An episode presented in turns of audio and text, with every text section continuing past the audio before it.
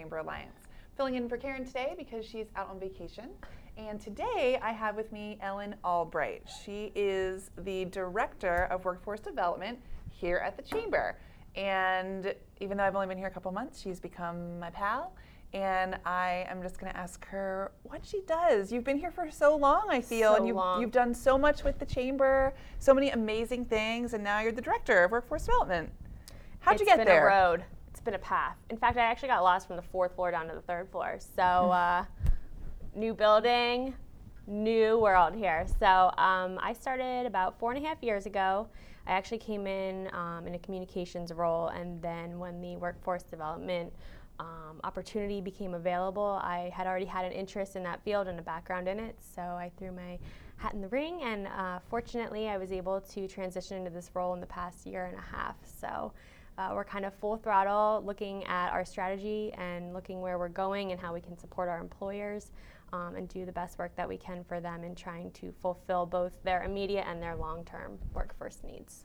And I feel like you have been pretty present in the community to really talk about these topics. But for those that maybe are watching that have haven't heard kind of what you're doing in the next year or what you've been working on, you want to give a brief overview of some of the things? Yeah, so it really breaks down um, into three, I would call them buckets.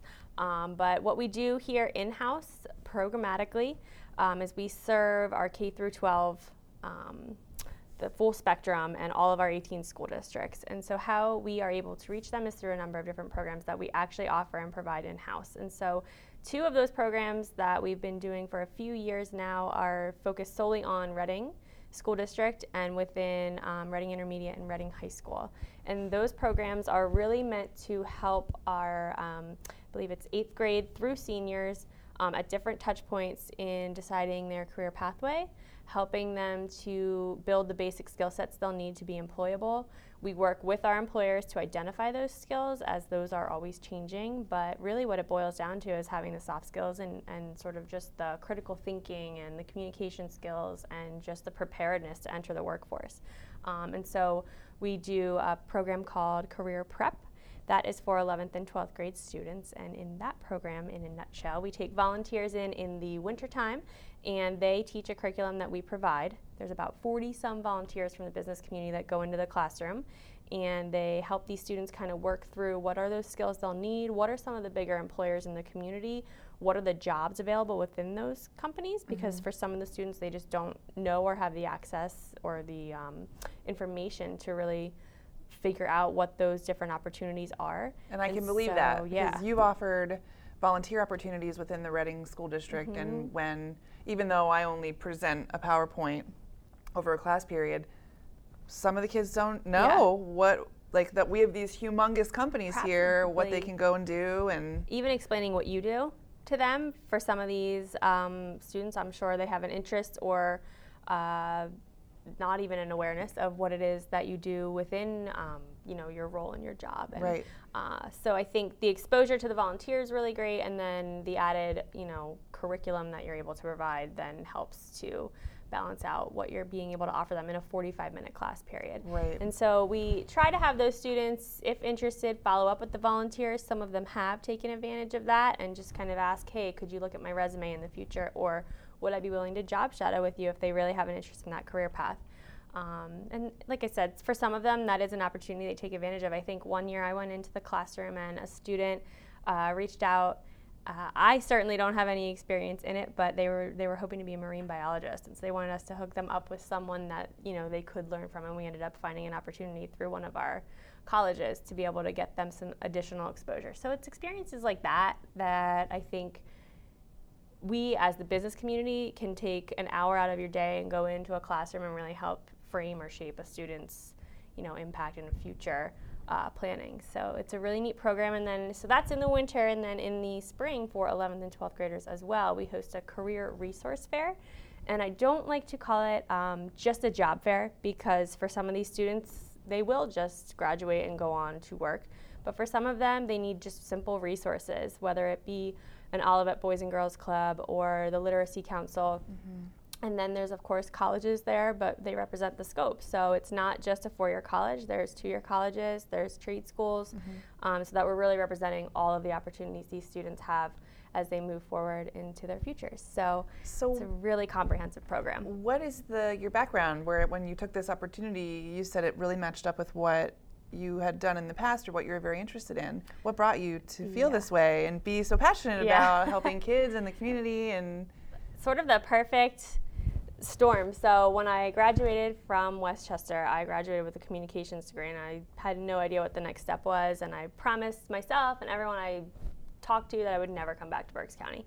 And that's where my first job opportunity actually landed me back in Berks County, actually at uh, the Canal Street Pub building. So uh, I worked for Junior Achievement for four years as their program director and Junior Achievement promotes financial literacy, entrepreneurship, and workforce readiness. So I was working with all of our districts and a lot of business volunteers and a lot of our local business community here to help build those skills, again, using curriculum that really paired well with what the students were already learning in school, but adding that extra layer of financial literacy. And mm-hmm. for so many of our kids, no matter what district you go into, they just don't have that basic awareness um, and so it was really impactful. And not to mention uh, teaching entrepreneurship and helping students understand what social enterprise is and what opportunities they have. I think that was really impactful, especially for our volunteers that were entrepreneurs. They could kind of impart that and keep that spirit of entrepreneurism going. So it's a scary thing. Yeah. Entrepreneurship. Yeah. And you never sometimes like you know you want to be